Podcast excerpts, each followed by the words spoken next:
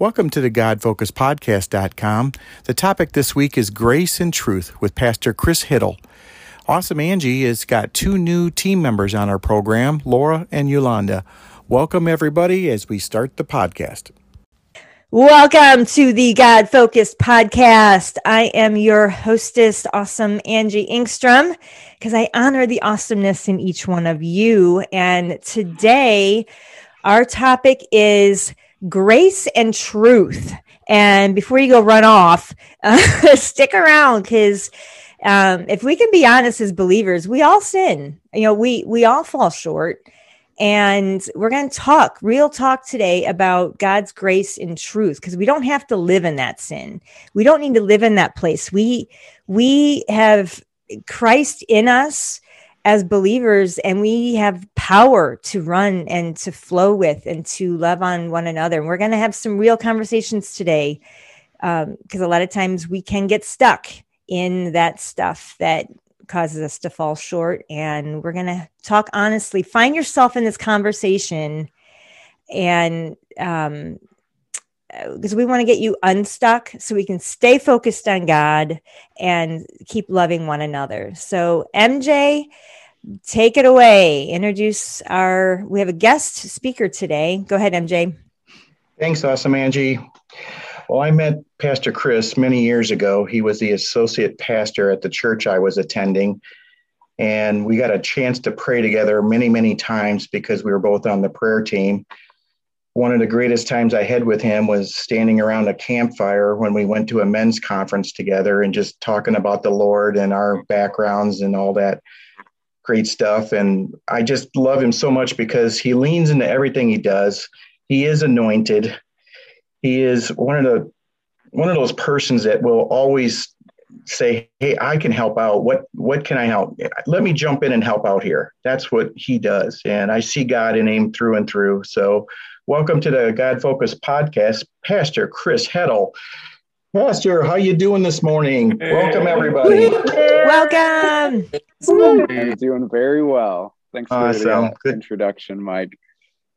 Well, you know, you mean a lot to me, and I, I know I've uh, said that to you on many times when we've talked on the phone. And thanks for the last two weeks talking about this topic because I mm-hmm. think it's heavy on your heart and so I can't wait to get into it with you and everybody else who's on the team here wants to throw us, you know, something on the table. So let's get at it. So let's talk about this topic of grace and truth and what have you been seeing in that? Yeah, absolutely. Well, I think, I mean, you set it up really well just in that conversation of how we met. So, um, Mike, you're totally right. You and I met um, at our church in Illinois. And I think one of the one of the most impactful pieces of that season that I got to spend with you guys was actually just working with um, our lead pastor, Pastor Jim.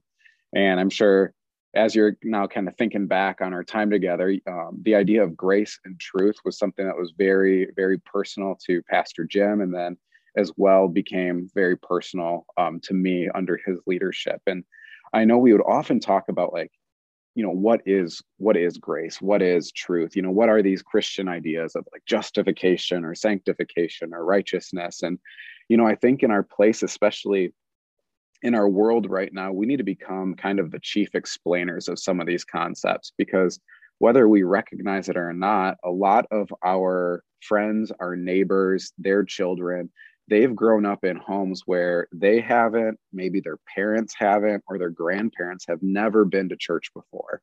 And so, in a sense, like these generations have no, if you want to call it a gospel memory. And so that's why I say I think we need to become the, the chief explainers. But when we talk about grace and truth, um, I, you know, I've often defined grace as that unmerited or undeserved favor or privilege that God gives us um, through Jesus. You know, He sent Jesus to die for us um, while we were still sinners. You know, as Paul says in the book of Romans in chapter five, while we were still sinners, Jesus died for us so that we might be made perfect through His sacrifice.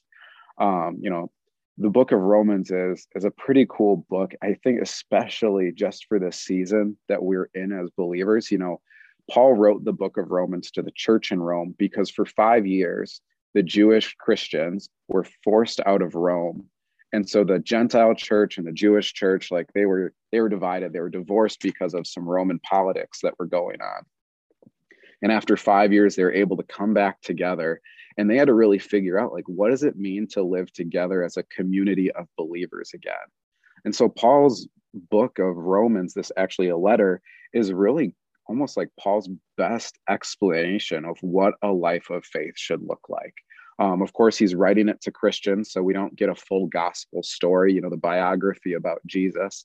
Um, but he makes some of those um, assumptions that, you know, these people already know about that.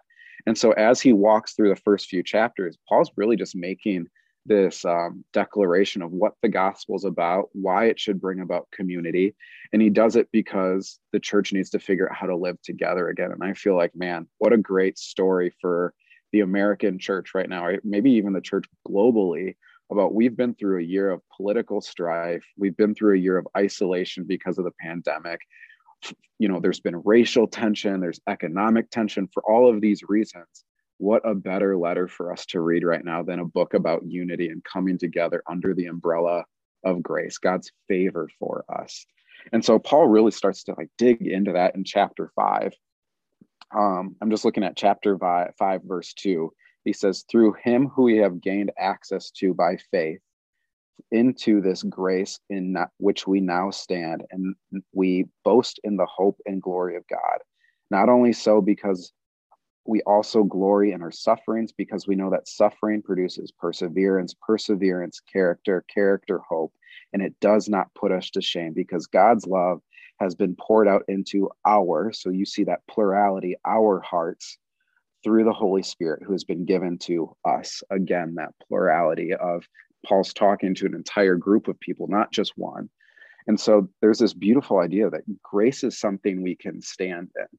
And so as Paul goes through chapter five, he starts talking about, you know, how did sin really enter the world. It came through Adam, who him and Eve, the proto the prototype humans in a sense, um, the very best of creation. Um, some scholars would say, you know, they they busted creation. They they broke it. They gave into the deceiver, and they welcomed imperfection, what we a lot of times in the church call sin, into the world. But then Paul talks, you know, then there's Jesus. Jesus is the perfect Adam. He rights every wrong. He creates an avenue for us to experience a perfect Eden. And again, one day, obviously, as believers, we we believe that creation will be renewed and we get to stand in it with heaven as perfect people. And then Paul jumps into chapter six, and this is where um, I think Paul's attitude in the book really shifts because he's going from this explanation of grace, and then he says, "What shall we say then?" In six verse one, shall we go on sitting sinning so that Jesus's grace might increase? and he says by no means! Exclamation point. Absolutely not. There's no reason we should.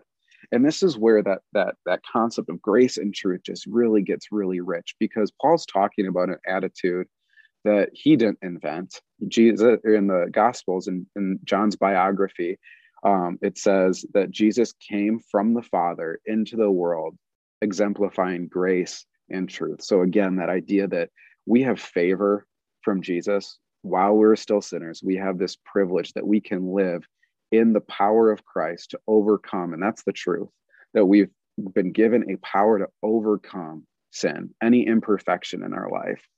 Um, and so I guess that really begs the question for us like, what is sin? Well, sin, as Paul talks about later, is it's the it's the wages of death. Like death is the is the outcome of sin, our imperfection. And so, you know, we can see, okay, so sin is death. Well, what does that mean? Like sin is if, if sin is death then loneliness is the death or, or yeah loneliness is the death of community disease is the death of health you know you you can keep going. Like dissatisfaction is the death of comfort or contentment. You know there's so many deaths we experience. Um I mean, I even think right now, like the epidemic in our in our society of not just this this COVID nineteen, but as we think of divorce and family, that's the death of commitment, the death of relationship, the death of a covenant that two people made, and how impactful has that been on our society? And so, Paul's sitting here talking about, hey, there is grace, there is favor, there is understanding, but there's also power that there's a truth for us to live in. And so, what's that truth? Paul starts to break it down in chapter six, he talks about this idea of slavery. you know, we uh, we were once slaves to sin. We were bought or owned by sin. But because Jesus died in our place, we were bought by his blood instead. We were bought by his sacrifice on the cross. And then now we, since we were bought, we were purchased by that sacrifice. Our new master is obedience to righteousness through faith in Christ. So we don't have to serve our old owner, sin, anymore and you know the idea of slavery and freedom and sin is sometimes lost on us in our in our society because you know by god's grace there have been some great men and women over the years that have worked to eradicate or emancipate if we want to um, get historical on this but the cool thing here is like we still have a context so we all have jobs so let's say we had a job that man we just hate it you know we, we think it's terrible we just want to get out of it our boss is burdensome well, we have a new job offer. We get to live in the corporation of the kingdom of heaven. CEO is the triune God, the Father, the Son, and the Holy Spirit. We get to go work for Jesus. But sometimes in our lives, we still get caught thinking we still are employed by our own our own our own employer and we maybe go back we start driving down the highway and we end up getting off on the on, wrong off ramp well, we get stuck in this mentality that because I got off on the off, wrong off ramp, I have to put in a full day's work over there, or maybe two days' work, or three days' work. Um, the sin that Paul's talking about here, he says, Shall we go on sinning? It's that idea of habitual sin, the sins that we are always stuck in. Um, and this is something that's sensitive to me. I mean, Angie, you opened up this morning saying, like, hey, let's be honest, it's going to be a real conversation. Um, for me in my life, um, pornography, masturbation, sexual sin has been something that's stuck and hung around. When I was four years old, I was first exposed um, to sexual content. And I've learned in my life, whether I recognized it at a time or not, that that is a sexual trauma and that has hung with me throughout my life. But the beauty of coming to Christ is that, yes, you know what? I've lived too much of my life stuck in those sin patterns, but I get to learn a new pattern. At the end of chapter six, Paul talks about Thanks be to God that you have been given a new pattern to live in. So, today, as we're talking about grace and truth, we can even talk about giving up old patterns, old habits, and starting to learn and become obedient to new patterns and new habits. And through God's grace, I've had pastors, counselors, a spouse who is who have all been more than understanding and supportive. I've had um, officials within my denomination who have been a champion um, for me in these areas of life But man, that's like I, I just say pornography, masturbation, because that's a low hanging fruit. Like that's one that we all we all know about. A lot of us have experienced, but we don't like to talk about because in our Christian circles, sexuality is a dirty thing to think about. Um, but what other ways do, can we express that? I mean, maybe some hate fantasies. Like, how often do we get caught in a thought process? We wake up in the morning or the middle of the night about something that just really tees us off, and we start to imagine a conversation that we could have with a person and really stick it to them well that, that's a habitual sin let's you know you don't want to live in that either um, obviously again there's the low hanging fruit of substance abuse there's the low hanging fruit of alcoholism but what about gossip? What about lying to posture yourself in a place where people might respect you a little bit more? You know what about exaggerating stories? Like that is that is still a habitual habit that is sinful. It's not what god has for us. And here's the beauty is that when we get stuck in these patterns, when we recognize it, we can look at and say, lying, gossip, pornography, you're not my master. I don't have to work for you today. And we can turn around and because essentially we're telling ourselves, like, that doesn't own me. I am not owned by that. I am no longer a slave. I have been freed from you. I'm going to go work for my father who loves me. You know, what a great example, even we have in the biographies of Jesus when we think about the prodigal son, the guy who sold out or bought out his dad's inheritance and went and squandered it all and then came back. He realized, I don't, I can't live here. I can't live here anymore. All this is going to buy me if I live away from my father who loves me and cares for me. All I'm going to earn in this life is death, sorrow, dissatisfaction, frustration, poverty, and disappointment. But if I go home and w- at least work for my dad, I don't even have to be a son again, but if I go work for him, I am going to be way better off than I ever thought I would be living this independent life that I thought would give me everything I wanted, but fell short. And so Paul ends chapter six with just that sort of story. He says, let me look for it really quick. you know, he says he's using this um, slavery example because it's something we understand in his modern day. But then he says, when you were slaves to sin, you were free from the control of righteousness. What benefit? What did you earn? What did you reap from that time, from the things you are now ashamed of? Those things result in death. And again, we think of death as a, um, in, in any form, death to a relationship, death to comfort, death to fulfillment, any sort of death you want to put on there all those things led to death, but now you have been set free from sin and have become slaves or workers of God. The benefit you reap leads to holiness, and the result is eternal life. The wages of sin is death, but the gift of God is eternal life in Christ Jesus our Lord. And that's the, the coolest thing that I think grace and truth can really mean to us is that yes, God has an understanding. Again, I'm going to almost say the same thing. God has an understanding for where we've been but that's not what he died to keep us in. Jesus didn't, Jesus's death wasn't to enable us to continue to live out the things that turn us further and further away from Christ. He died so that we wouldn't be owned by them. He died for us so that we could be freed from them and live in the more mature, Christ centered, whole version of ourself that God made us to be. Like that, that is a beautiful thing that we come into this world broken. Jesus looks at us and he says, I have a plan and a purpose for you, one to prosper you out of your suffering so that you can be my holy people. There are very few things in scripture that ever get called holy. And God, the Father, the Spirit are three of them. The fourth one that gets called holy is us. But it's through the process of coming to know and understand the Lord. It's through the process of becoming righteous, moving away from sin, and the word holy, I believe, is so cool here because at the very beginning at creation, God created us to be his co workers and his partners. We're in his image. So God is walked by Jesus, God is walking us back into the truth that we were meant to be the best of him. We were meant to be powerful, to be a purifying force in our society, to um, live in a in communally. God is holy. He is one with himself in the trinity. We were meant to be whole. We were meant to be complete. And that is what god is walking us towards. So that you know i'm sure in, in a lot of different ways you're hearing my passion for that. We need to recognize this because it's only been since i've really realized that my ownership doesn't belong to sin but my ownership belongs to this holy life that god is walking me towards i'm not there yet. I am not perfect. I am not 100% like ready for heaven but god is walking me step by step daily closer to that.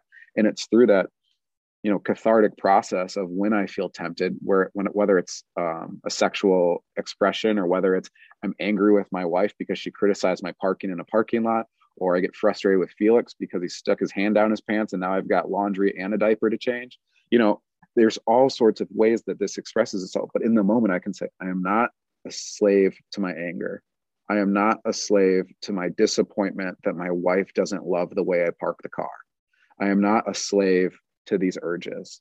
I am a worker. I have been appointed to work for God. And it changed, it's drastically changed the dynamic of how I view my place in this life. And when we understand our place, we understand our character, we understand more of who God is.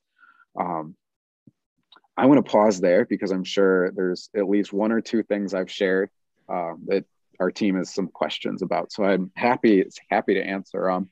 Um, but I know as any pastor does, when you work off of a script, you end up just going longer and longer and longer. So I'm gonna I'm gonna put the pause on myself. Awesome.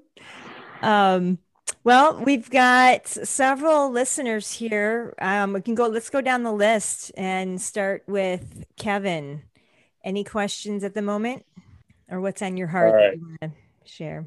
So uh, this is uh, this is Kevin, and I kind of want to speak to the idea of uh, grace in relation to sin, um, mm-hmm. and see if see if I am capturing this correctly. Uh, yeah. So, you know, for for a long time, I've always felt like I was, you know, I would do something that I I knew was wrong. I would think something that I knew was wrong.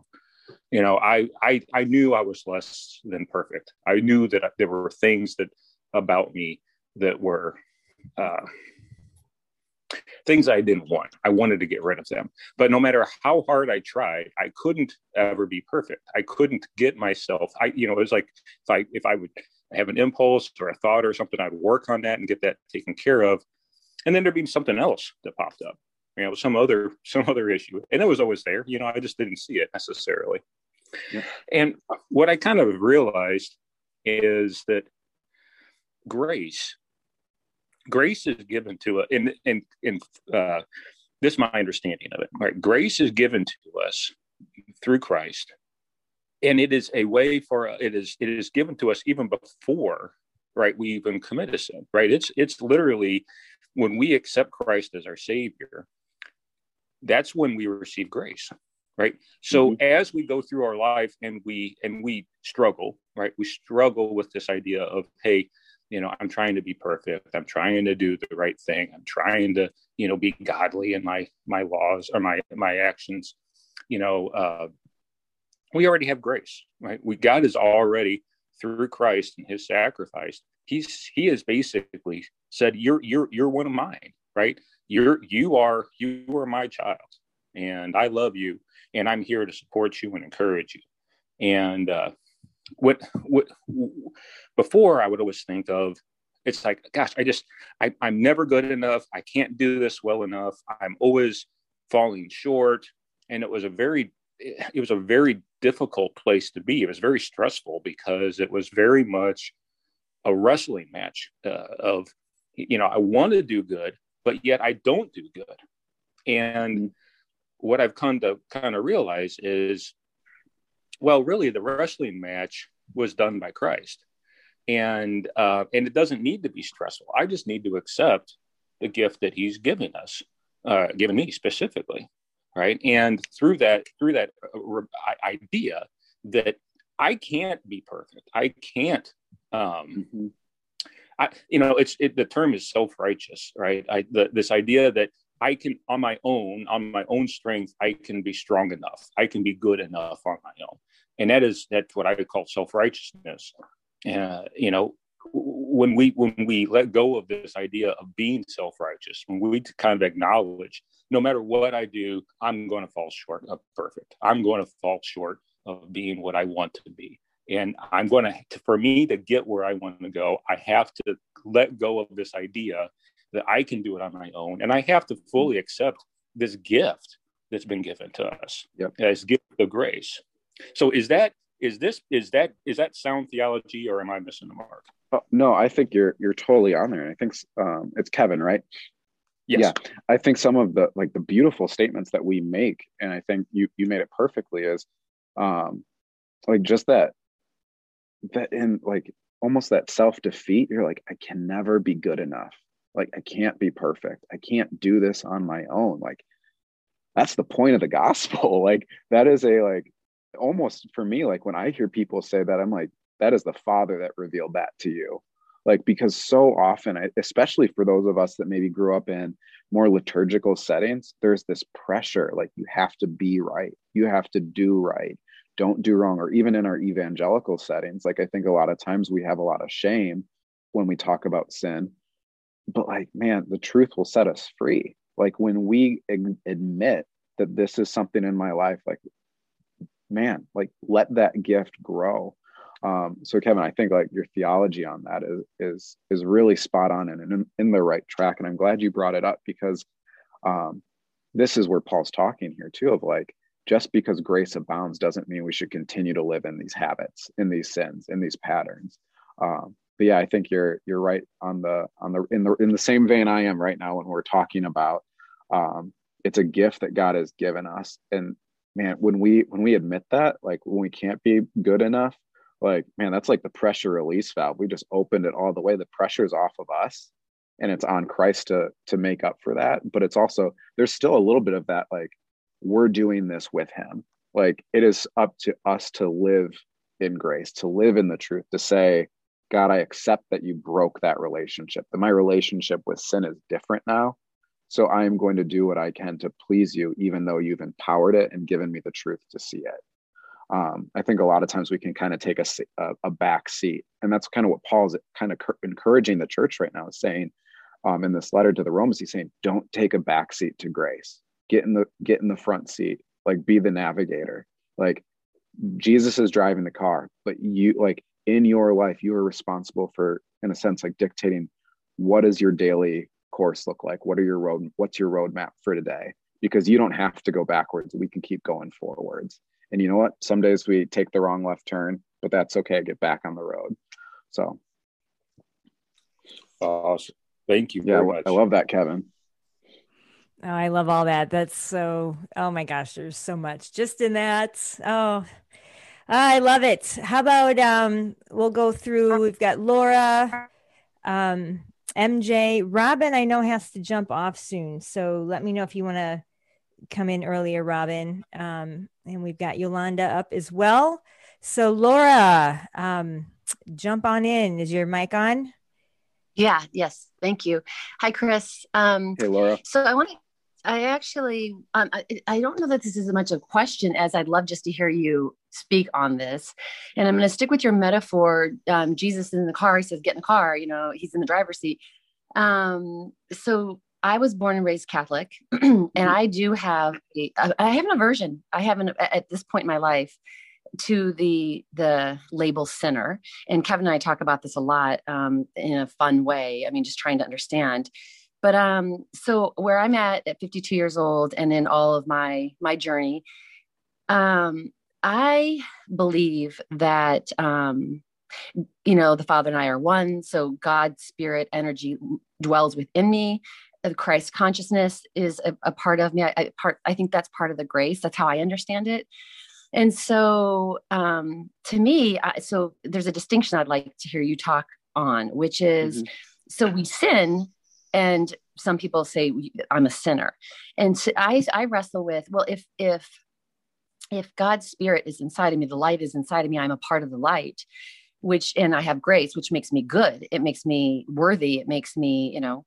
It, we'll just say good and, and and then even to your metaphor I would say I'm in the front seat with Jesus, you know, not yeah. the back seat.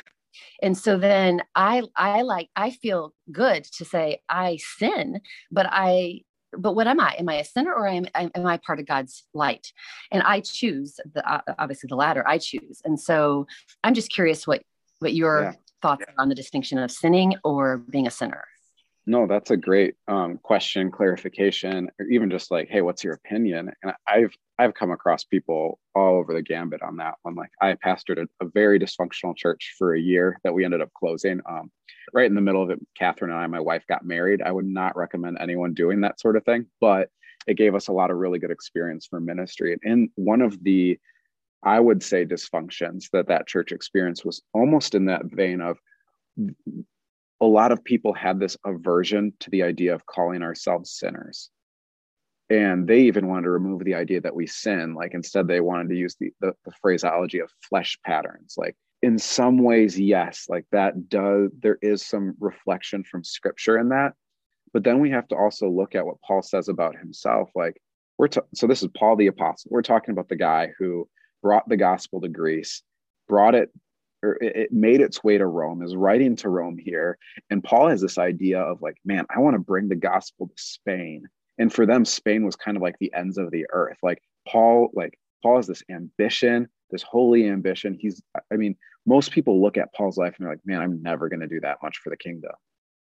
And in the middle of all of it, Paul says, I am the chiefest of sinners. And so, like, for us, like, you know, Laura, I don't want you I don't, you know, I can't tell you how to feel, but I don't want us to ever, as believers, as as a church, like the people I get the favor of leading, like I don't ever want people to look at the idea of like we are sinners as a hurdle to. I mean, it is a hurdle to overcome, but I don't want that ever to be a label that keeps you stuck, because we are also called saints. Like Jesus overcame our sin. So, like you were saying, like I feel like I have the light of Christ in my life. Like totally, yes, and that is that is the victory but the but the problem is like if we even start to talk psychologically um, we have been hardwired to live in disobedience to god. And when paul's talking in chapter six here like he's like thanks be to god that you are learning a new pattern of obedience. Psychologically and um, like we are learning new patterns that rewire our brain chemistry. There's a guy his name's bill struthers. He writes a uh, and this is just a story from my experience um, he writes a book called how pornography rewires the mind. And i mean we're talking like everything in like male biology from like being more visual in nature. We, he starts to talk about like endocrines and all sorts of like wonderful chemistry things that happen in our in our psyches and how pornography essentially wires our brain to go back to pornography to go back to that addiction. And so when we start to take those steps away from pornography we literally have to start rewiring the way our brain is made. And so of course we're going to continue to sin because we've for a lot of people what men and women i mean right now i think it's the rate is 70% of um, like generation z so the youngest kids right now. 90% of um, young boys are exposed to pornography by like age 11 and girls are also active or 70% of girls are active in the same in the same struggle so like we have a whole generation of people where pornography is basically their wallpaper and their brains are being hardwired in this way just because of the way our human anatomy is built for intimacy. So in in a in a regular marriage relationship, super great thing. I'm getting a little off the track. So what I'm trying to say is, um, we have to rewire our brains because of that, and that's just not like a sexual sin sort of way. Like that's in any area. Like you've got a short fuse. Like, wh- why do we jump on that? Like we have to rewire the way we think, the way we operate by partnering with Christ and His righteousness and obedience. That does it for us. And so it's by chasing after him. Like the hope is that over time we begin to sin less and less in those more obvious ways. But then again, like Paul looked at his life after doing all of these amazing things and still says, I'm the chiefest of sinners. Like Paul was keenly aware of the areas in his life that still needed to be conformed to the image of Christ, not into the image of who he used to be. So I hope that kind of gives you a little bit of a context. I know it wasn't quite an outright question. I also know I went a little off topic, um, but the point being, like, we've been hardwired to live one way. In Christ, we need to start rewiring our lives spiritually and physically to live in another way. Thank you. Thank you. Yeah. Was that was that helpful? Yes. Yeah, absolutely. Okay, was. good. Yeah, Laura, I'd love for you to speak just really quickly, if you can, um, based on what you had originally proposed. What had um, has that shored up any thoughts in your mind around that?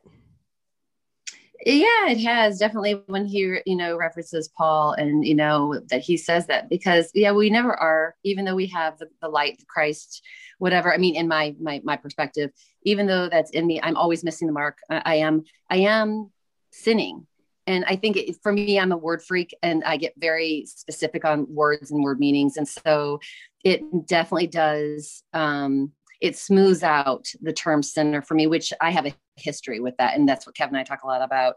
And so it, yes. Um, so it did, it smoothed it out for me because I, I would like to be able to not always react to the word sinner, you know, and, and to some degree be able to be at peace that, you know, I just might be a sinner. I just have to own that label. So yes, I feel better about it actually. Thank you. Excellent. All right. Robin, are you in a position to talk before you need to jump off? Uh sure I can try. Um well, uh Pastor Chris, um I'll just tell you that I muted myself because I was crying through the whole time you were talking. And then when Kevin was talking and then when Laura was talking, I'm basically crying. um, and kind of struggling with uh, what to say. Uh, I um, I fully believe.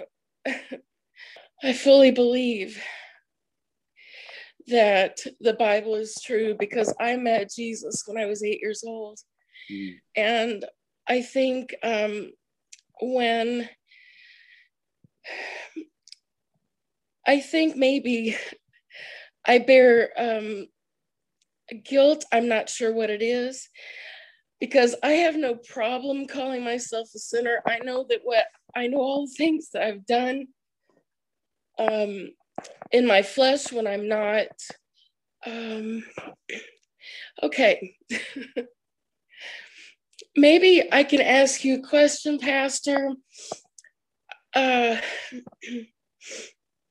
you know, Jesus is, he is grace and he's truth. And I want to live, I want to live to please him.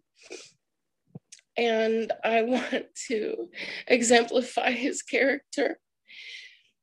But there's often um, a disconnect, a complete disconnect. That's what it feels like between um, walking in the spirit and just not. And I don't know how to explain it without, you know, totally exposing myself here. I'll give you an example though. Um, I have, I have you use the term sexual trauma, and I think it hit me because I've been through it. And I know I can't erase it. But I know that Christ can. I know that Christ did. I know that 30 years of counseling has not helped me. And I know that I bear a lot of anger. Oh my God. You know, just I say, Lord, I can't do this and I can't, I can't. And every day, you know, I see evidence of His grace. And you know what? Okay, it's a gift. And I didn't earn it and I don't deserve it. But I see the evidence, even as I sit here crying about only He knows what, really, you know the inner workings of my my soul, my mind, my brain. He understands my feelings, my makeup, what I think before I think it. And I see grace. I'm here. You know what? I did not want to be here. I really just didn't want to be here. But I thank God that I am here. And um, you know, I appreciate all of you for being real. And just, Pastor, I thank you for being real because I think there's just not enough of that in churches. You know, I I've been in many, many Christian churches of all denominations, and I see so much legalism. I see people just pretending that they've got it together and they're missing the point they're missing Christ. Someone take over because I'm kind of lost in my own head right now. It's totally fine, Robin. It's, I mean, I just want to say thanks for being transparent and sharing. And I mean, you said too, like, hey, maybe this isn't the right moment for this, but, um, and I, I'm so like I'm so grateful to hear that you've been in counseling and I definitely, I mean, I encourage that. And actually, I'll be preaching a variant of what I shared with you guys tomorrow morning. And that's one of my takeaway points is, you know, if this is something that's stuck in your life, finding a clinical Christian counselor is a good direction. You know, the Bible does not hesitate to say like there is wisdom in others, and we should explore that and find that. Um, so I'm grateful to hear that. And, you know, maybe it seems like you guys have a pretty tight knit of people on the call today. So maybe afterwards finding someone to just talk to about it. But Robin, you know, your story I think is more common than not. And I think you're right. I think it's a little bit of a tragedy that in our churches we don't we don't know how to talk about these topics. Um, I'm just reminded right now. I, have been reading um, through the Psalms and through David's life, and there's the, the the the story of where I think I believe it's Amnon, one of David's sons, abuses Tamar, one of his daughters, and after after the deed has been done, she says, "How am I going to get rid of my shame?" And that is, I think, for anyone who's experienced any sexual trauma, like that is so the just the feeling, the undertone of life is how do I get rid of this? And like that's the beauty and grace of god is that in this life or in the next it will be rid of and because we will be made new creations. Um so no robin i will be praying for you as soon as this this call wraps up. Um after we officially stop recording maybe we'll just take a quick time to pray together. Thank you, and i want to you know, Robin and I want to, you know, double down on what the pastor's saying here. You know, we're we're all, you know, saints, sinners, and sufferers, right? Mm-hmm. We are we are we are all of those, right? Each yep. one of us. And uh, it, it, don't forget the saint part of that, right? You identify with the sinner. You identify so strongly, and that's you know, and it's it's it's wonderful that you recognize your your need to rely on God, but don't just dear, don't forget that. Don't forget that you are a saint, that He loves you, he, His grace has washed away all of that, right? And and accept it and believe it and grow in that. And uh, you know, dear, I, you you you are you are beautiful in the eyes of God. You are gorgeous in the eyes of God, and uh, believe that, know it, see it, Amen. Amen. And Amen. I and I I like um, the practicality, Pastor Chris, on how you talked about like the actual rewiring of our brain. I mean, there's we've been given these physical bodies to deal with. it's part of the mm-hmm. adventure of being a human on this planet. Is uh, okay. How do we how do we live this life that we're called to live, but deal with the bodies that we have? And my our brains are part of that and rewiring it and there are ways science has been able to you know get better and better at actual ways to rewire the brain and you know there's habits involved and there's a lot to that. So um other whole nother conversation but um i you know i it's to me that's hope. Just knowing yeah. that it's um it, it's very possible, and it, it of course, it it's it's but it's it's intentional work as well. It's intentional work as well, and um, wow. Okay, let's. Um, thank you all. You guys are so beautiful and amazing, and awesome. Uh, the awesomeness that's that's where I come from. Always the awesomeness is in us. It is in us, and we we it, it's just living this life of uh, how do we come from that life of love and uh, wade through all the garbage. My latest, my latest is this three-dimensional web of, you know, of sin or garbage or whatever it is. You know, how do you get out of it if it's, you know, you you reach through this three-dimensional cobweb of sin and garbage and whatever and you know cobwebs you can't shake them off. It's like it's all over. Yeah. And um, but we have that choice because we know that power is in us.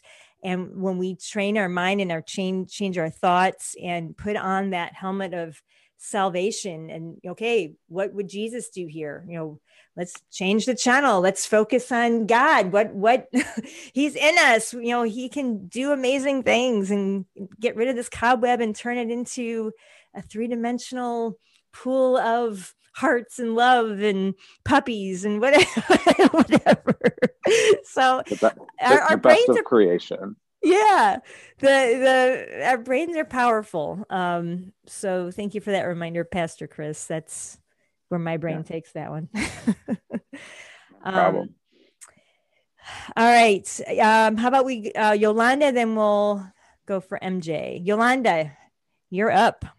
Oh, sorry. Yeah, I was talking. I forgot to unmute. Um, you're uh, on. Thank you, so, thank you so much, um, Pastor Chris, for for your words. Um, very, uh, very moving me. And Robin, um, if you're still there, um, I I I can relate. Um, uh, that's the thing that happened to me is what drew me to the Lord. Anyway, I have a, a scripture passage that um, just uh, it helps me. Um, and it's from Ephesians uh, chapter 1, verse 7, where it says, In him we have redemption through his blood, the forgiveness of sins, in accordance with the riches of God's grace. And what that reminds me of is what someone had told me once that um, even though something like that happened to us, uh, we still we still have God's love and grace. Mm-hmm. The sins could have been done to us. Mm-hmm. Um, and so when it says forgiveness of sins, that's that's all sins. It, it encompasses um, even those things that have been done to us. Um, then I have Acts 20, 24, which says, However, I consider my life worth nothing to me. My only aim is to finish the race and complete the task the Lord Jesus has given me the task of testifying to the good news of God's grace because his grace is sufficient for us. I'm just I'm just in awe of of how much he does love us. Mm-hmm. Um, because for a long time I had a hard time um, believing that, believing that he loved me, especially because of all the things that had happened to me. It's it's taken some time. It has taken some time, but um, I know He loves me, and I know He loves you and everyone here. Um, and He cares about every detail of our lives, no matter what it is. Um, and He's there for us always. He never leaves us. That's that's pretty much all I had. Thank you, sister. Thank you. Thank you so much. God bless you. God bless you all. And MJ, you are up next. Well, gosh, guys, um, this has been a powerful hour for us. And, um, you know, I, I, just look at all my sins and all the things that I've been a knucklehead on. And in, while we were talking, the thought of, you know, Christ is being crucified and he's got two murderers next to him here on both sides. And one's mocking him. One's, you know, if you're so great, you know, just get down from this cross. And, you know, and he's mocking him. But the other one, the other murderer, who is a, a big, big old sinner, right? Looks at Jesus and says, Remember me. Remember me. It's the shortest prayer of salvation I think I've ever seen or heard of when uh, when you know he and, and here's Christ and and Jesus looks at him and says, you know, today you will be in paradise. How much grace is that? Here, this guy is a murderer, and Christ, you're going to be with me today in paradise. And I just look at that, guys, and I just, oh, Pastor Chris, you've done so much for us today, and I just wanted to say thanks for coming on. Is there any last comments that we can kind of throw on there? I mean, the, the last thing that I could even think to share is just to continue. I think for all of us, like, I think there's so much power in transparency. And I think, like we have talked on a couple times throughout the day, it is something that's really hard to do. Um, I think in our churches, you know, just as much as we are called to be um, set apart from the rest of the world, I think the, the reality is that no matter how hard we try, the patterns of our world infiltrate the church. And one of the things that I think we um, are tricked into believing is that we can have our best life now. You know, I think I've heard a couple times throughout the morning that, you know, suffering is part of this life. And the, the fact of the matter is, we aren't waiting for our best life now. We are waiting for our best life when Jesus returns and rights every wrong that has ever been done to us, that we've ever done, that there will be a new a new heavens and a new earth. And the book of Revelations describes a, a city that comes that is filled with community, that is filled with wholeness and healing. It says that the tree of life will be the healing for the nations, basically all the communities, and that communities are made of people. So there's healing for all of us. And so, I mean, that is the best life, I think, for us to wait for. And I think that is why our hope is in Christ. Our eyes are focused on our hope of heaven. And so I think the only thing I can share today is that, um, as we, I think, wrap things up, is let's continue to be transparent and continue to point each other to the hope that one day this struggle, this pain, this what we experience now will pass and will never more be. Amen. Amen. Thank you all. Have a very, very blessed day. And for any of you listeners on the line, I pray that you found yourself somewhere in this conversation and you are always welcome to reach out to us on our website, godfocusedpodcast.com.